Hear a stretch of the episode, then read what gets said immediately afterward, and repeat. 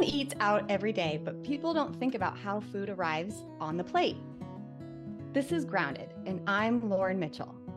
Join me as we delve deep into the challenges, expertise, and experiences of professionals and innovators in the food service industry. Grounded is powered by the Buyer's Edge Produce Division. Our mission is to provide innovative solutions and excellent service to food service operators. We have a great topic for conversation today, exploring deeper into FSMA 204. The upcoming FSMA 204 mandates from the FDA have gained considerable attention in the food service industry. These mandates bring new challenges and requirements for grocers and food distributors to ensure food safety and traceability. This requirement entails meticulous documentation and reporting, as records must be readily available within 24 hours as per FDA guidelines. So, what does this rule include and who does it impact? We're going to cover all of that on the show today. But everyone in the supply chain knows they need to work together to share information. It's how we work today. We have to share information about items, inventory, orders, shipments, and sales. But because each entity, so the grower, the shipper, the distributor, does it differently, it becomes an enormous challenge to meet these types of mandates. If you're wondering where to begin, this conversation will be helpful as we talk about the basics of the rule, the options, and solutions to confidently navigate FSMA compliance. Remember, the primary benefit is a world where we can understand more about the source of where our food comes from. It's also one in which consumers know that the food industry is doing everything it can to keep them safe from contaminated food. In the show, we will talk about the big terms like critical tracking events and key data elements that are part of this rule, as well as the different places in the food uh, supply chain from shipping, receiving to the transportation, and how those have a role in uh, supporting this as well. I hope you enjoy the conversation. Thank you so much for listening. And as always, we'll include all the information at the end in the show notes. I have two wonderful guests with us today, and I'm very excited to introduce you to them both. So, on the topic of FSMA 204 and food safety always being top of mind for those in food service, I can't wait to bring these experts in. First, Betsy Handelman, the Director of Food Safety and Compliance for the Fresh Services Division of the Buyer's Edge platform. She's got over 18 years of experience in the food service industry and seven specifically in food safety. Chris Rheault is an incredible business leader within the food service industry, working closely with owners, operators, and food service directors of the business. I have him joining Betsy for this conversation specifically for his eye on the operator. He is well informed on the technology piece and the executive vice president of the Fresh Services Division of the Buyer's Edge platform. Betsy, Chris, welcome to the show. Thank you for having us. Yeah, thank you. All right, so let's start here with what we know. The need for consumers to understand where their food comes from has become increasingly important. This doesn't only pertain to geography. They want to know who made it, when it was made, and most of all, they want to verify it. We will get into some of the other root causes of the rule, what it's intended to alleviate, as well as what you can expect and how you can prepare, all on our show today. So, why don't we start here with you, Betsy? Can you tell us just what is FSMA Rule 204 for those who have heard it, but just want kind of a better understanding of what it is? Sure. Section 204 of the FDA's Food Safety Modernization Act, as we all know as FSMA, outlines the requirements for additional traceability records for certain foods. Those certain foods are defined by the FDA as the foods on the food traceability list, also known as the FTL. So that food traceability list really outlines those specific foods that will need the additional traceability records. Okay, so for those of us in fresh produce, when I hear the word food, does this specifically just mean produce commodities? Are other foods like proteins already doing this? Kind of break that down in terms of the difference between food and then more specifically fresh produce. Yes. So there's a lot of fresh produce produce items on the food traceability list, as well as some other commodities um, additionally. Many items that we buy through our food supply chain right now already have a lot of the elements of these additional traceability records that go along with them in the supply chain. But oftentimes, the items identified on the food traceability list are lacking some of those key data elements or KDEs as the rule outlines. So that's part of the intention of this rule. Okay. And for those who want to just access this list, I got to ask, and we'll include it in the show notes. Show notes. Is there a place where someone can just view the list and what are the foods on it? Say today, for an example. Yes, definitely. You can just look up food traceability list, and you will find that list online pretty easily. Okay. Can you ask Alexa? Will she be able to tell me too? yes, most likely. I don't have one, but I feel like people are wondering that. Okay. So here's my next question. Why the rule? What has motivated or caused the government to push this kind of regulation? And, and kind of what is the timing for when it's going to be enforced? Yes. So the rule um, is in effect, but it will be enforced January 20th, 2026, will be the beginning of the enforcement of the rule. And the motivation of the rule is really to reduce the traceback time. So right now, um, a general timeline could be roughly five to six weeks to trace an item uh, that's likely on the food traceability list. This regulation is really hoping to bring that timeline down all the way to five to six days. So that's a really big difference. And the key data elements, those KDEs that are part of this rule, are really going to play into how we're going to get that information faster and trace it back to the potential point of contamination faster throughout the supply chain. Okay, so the goal is to reduce the timing in order to locate the root cause of, let's say, a critical food safety event. So, for those of us who've worked in food service and specifically are in produce, something can pop up with, say, onions or tomatoes. And while um, tomatoes are grown in a specific area, they can move based on where they're going in the supply chain, they can get repacked and rehandled and distributed. And all these different events can kind of cause that delay in terms of tracing it all the way back to the source. So I want to go through kind of what we call um, the critical tracking event and and tell me how is that defined and and just following a case of cucumbers from the field where it's grown you know what are the different things that are going to be recorded for this rule and where in the context of the supply chain? So again take me mm-hmm. through from the field from that case of cucumbers and then call it when it's getting repacked and then all the way into the restaurant cooler yeah. So the cucumbers is a great example. And the FDA actually provided an example of the supply chain uh, of cucumbers. So you can see that online. We can provide the reference to that as well. Oh, but oh, cool. The, hmm. the regulation does take you through all the critical tracking events. So per the regulation, you need to know the farm where the cucumbers came from, where they were harvested, where they were cooled, where they were initially packed, and each of those steps that I just mentioned is a critical tracking event. And there mm. are key data elements, the KDEs, that go with each of those moves. So as a cucumber moves from the actual field, it's harvested, it's cooled, it's packed, it goes to possibly one distribution center, possibly gets repacked there. That's when the the key data elements um, keep going all the way through, and then it gets to the back door of the restaurant. So those key data elements do change per the regulation, depending on which critical tracking event or which part of the supply chain we're talking about. So it's really important that each person within the supply chain knows what what part they play in the supply chain and then consequently what key data elements they're going to need to keep track of. Got it. Okay. So traceability lot is assigned during the packing of the product and then you've got critical tracking events that are in different places throughout the supply chain, specifically to record the different areas where the, the product is transferred and handled. Um, wow. So, traceability plan is something that I understand to be kind of what operators might be starting to put together to support this. And I, I might have that incorrect. Please correct me if I'm wrong. What are the things that our operators can be putting together for their traceability plan right now? So, as far as the traceability plan goes, the operators or any person throughout the supply chain should consider what part they play and what critical tracking events are going to come in or out of their facility. Therefore, what are they receiving and what are they shipping? And what key data elements would be associated with those critical tracking events? So, say if you're a restaurant operator, you would have a certain set of key data elements you would want to make sure that you're going to receive from whoever is shipping you that product. So the shipper or whoever is sending you that product is going to be responsible to give you the key data elements that you need. So all that information should really be part of your traceability plan.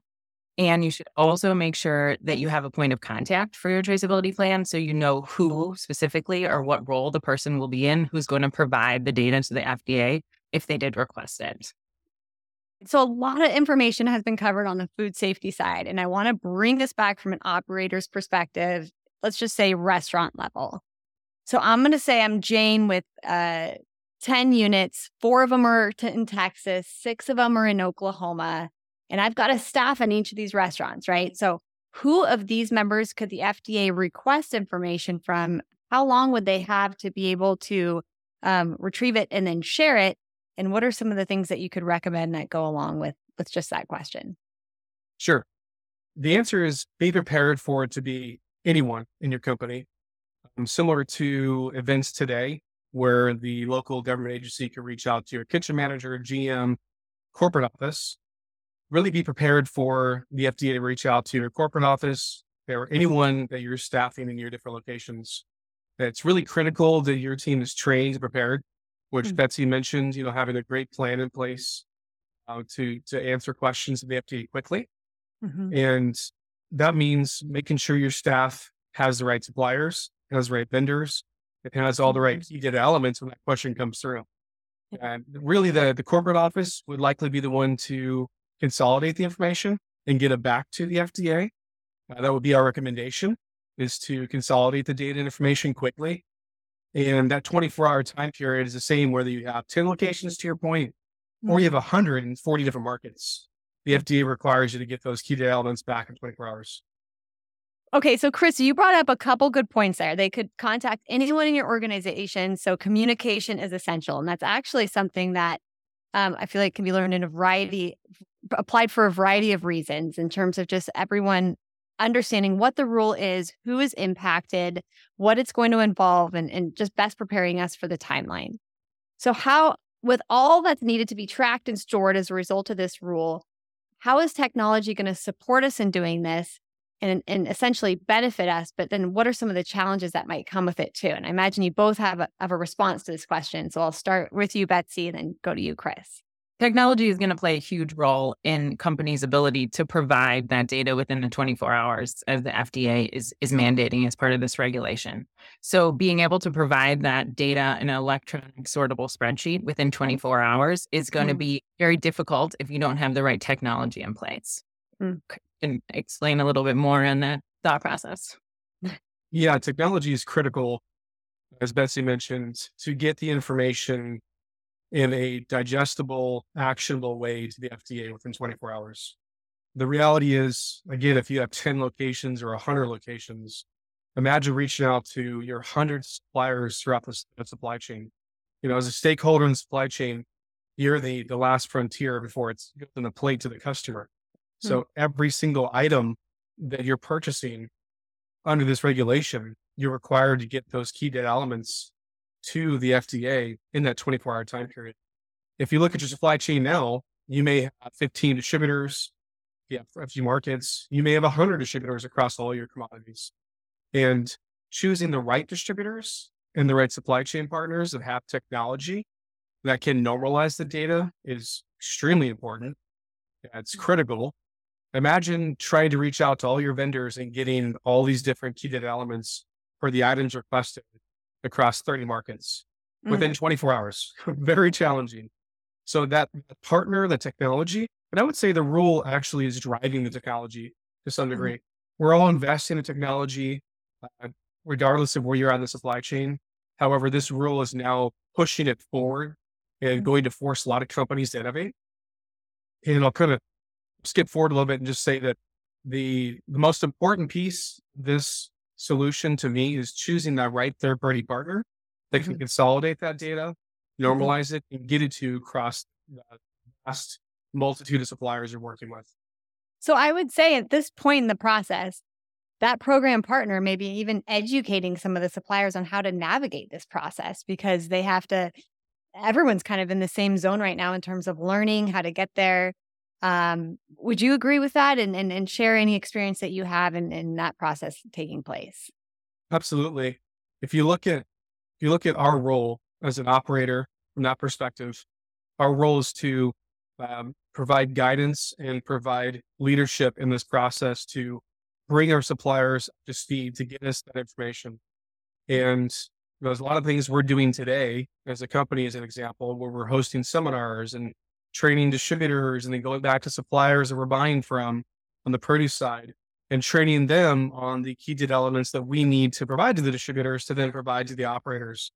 I do believe it's a responsibility of all of us to mm-hmm. lead the initiative, coach through the initiative, and then take ownership of the initiative to get the information we need. It's certainly not a one way street where, you know, we're asking for information and then demanding it, where you have to be in the trenches.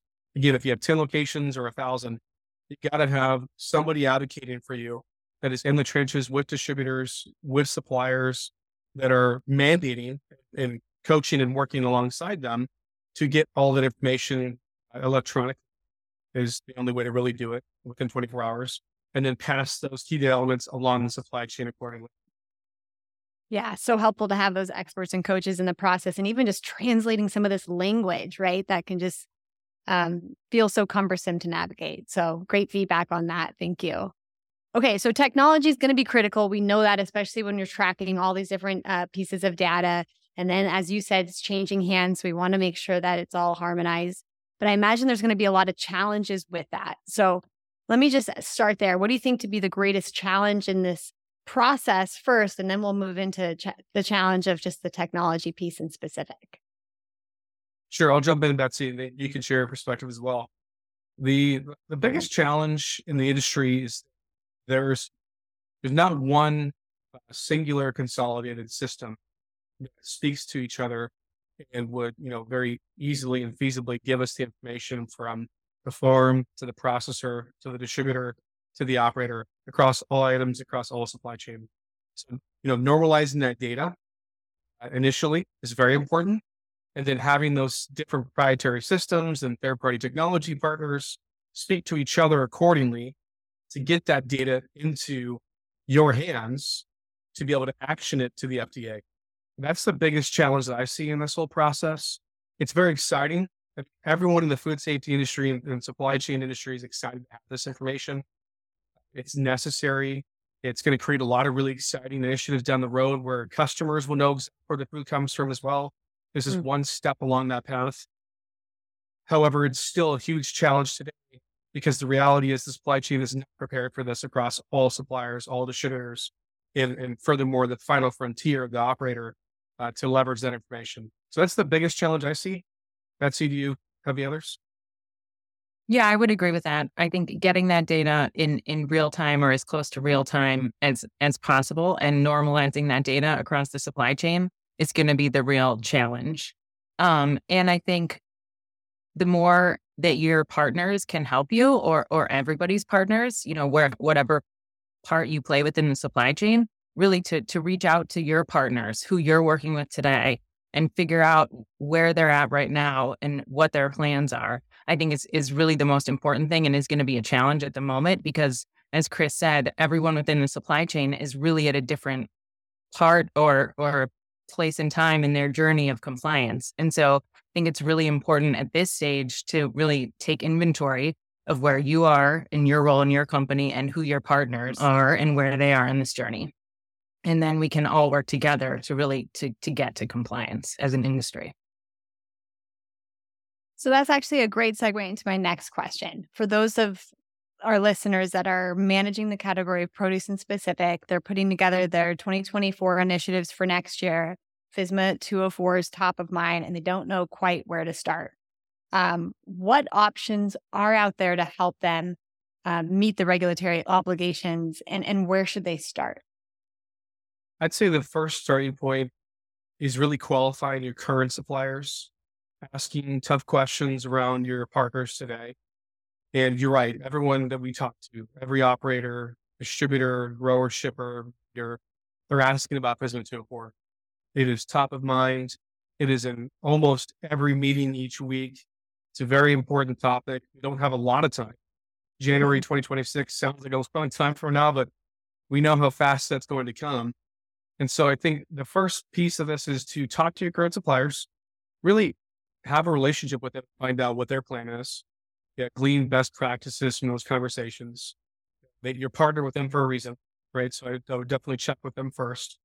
And then I would also look into the supply chain uh, network and industry and find a third party technology partner can help you consolidate and normalize the data across the industry. Again, it doesn't matter if you have 10 locations or a thousand, trying to contact all your vendors quickly is very challenging. So that's a really important piece is that you check with your partners to make sure they're going to be in compliance. And then you pick a good partner at the end of the day that can, that can help you normalize that information and get it to you quickly for the Awesome. And I want to wrap up with bringing us back to the food safety topic. So, Betsy, as I mentioned in the beginning, you're an expert in this space and have taken a lot of time um, studying this and also just networking with people in, in the industry about this topic. And I know relationships solve a variety of, of problems in this uh, industry in specific and ways, just sharing knowledge and information. What have you learned just from from your position in in training towards this rule, but also what is your your optimism for the future as a result of having this in place? I'm sure that there's challenges and concerns, but also you're optimistic for what it's going to be able to provide just the food safety and QA space in specific. Yeah, that's a great question. I I believe that this rule is going to help the overall traceability within the industry, specifically within the produce industry and those specific items on the food traceability list. I think this rule is definitely going in the right direction to help us all throughout the supply chain really start recording more data and getting that data going along with the product through the supply chain is is going to be really important and and really helpful as the greater food safety effort goes. I do think it's going to be very exciting and it's really going to provide visibility across your supply chain that that you don't necessarily have today. So that visibility piece is going to be important for so many different reasons, um, obviously including food safety, but I think there's going to be some underlying benefits there as well for the industry at large. I'm comforted as well. I mean, a number one thing that our customers have been asking us for over the last couple of years is is label visibility, and this kind of goes a step further to even track um, with with more supportive data behind those labels and and in different repack stages and things like that. But again, going back to just wanting to know where your food comes from and knowing more about the source, I think it speaks a lot to our consumers too, and just um, you know all the ways that they're changing and and wanting to just ensure the safety behind what they're putting in their bodies and and how they can be best informed um, consumers in the marketplace too. So. Any other final thoughts as we wrap up, Chris, Betsy? I so appreciate you guys coming on and just your knowledge for for this for this rule in specific just has shined in in, in within our company and then also during this conversation. So I'm just so appreciative that that you're able to share your knowledge with us. Yeah, a couple of last points, Lauren. I'm most excited as a consumer. Uh, you mentioned it to understand where your food comes from, and this is a stepping stone towards that. Uh, imagine, you know, walking into a restaurant and knowing exactly where your lettuce, tomatoes, avocados came from on the menu, understanding more about that farm story, having a better relationship. I think the companies really embrace this and do take it a step further to your point, and not only tracking the KDEs within 24 hours, but leveraging that information to market their story and how they bring value throughout the supply chain to feed that customer with healthy, good quality food, food safe food. That's an important piece. So the customers that embrace that and, and begin to partner with right companies that can give them that information I think they're going to be able to market themselves and provide a better experience for customers. As a as a consumer, I'm really excited about that. That's fun? And I think the the last piece I'll share is as you're choosing partners uh, to solve these issues and to create a data um, solution quickly for the FDA, really think about choosing a partner that is really integrated in the supply chain. So when you look at different partners and technology companies and third party integrations, really think about, you know, what the value is that company brings and would definitely choose a partner is very integrated into suppliers, grow shippers, into distributors. So they're not only collecting information, but they're mm-hmm. involved in the purchasing, they're involved in the distribution, they're involved in the, the reporting, they're involved in the business intelligence. they really have their eyes and ears on everything from the farm to the plate you serve a customer. Because as this rule gets expanded and as the FDA continues to improve the traceability plans, those are the partners that can keep the pace and they can actually lead the technology in the industry. Absolutely. Absolutely. I think we'll finish there. It's a great, great finishing thought. Thank you so much both for coming on. And listeners, if, if you want to hear more, specifically ask questions to Chris or Betsy, you can reach out to them on LinkedIn with any questions and they will hit you a response back and will provide any information noted on the show in our show notes as well. Betsy, Chris, thank you again. Thank you. Thank you. And that wraps up another episode. We have covered a lot of ground today. Thank you for joining. For show notes and our most updated market report, visit us at groundedthepod.com. Grounded is powered by the Buyer's Edge Produce Division. Our mission is to provide innovative solutions and excellent service to food service operators by leveraging technology, talent, and an insatiable appetite to improve.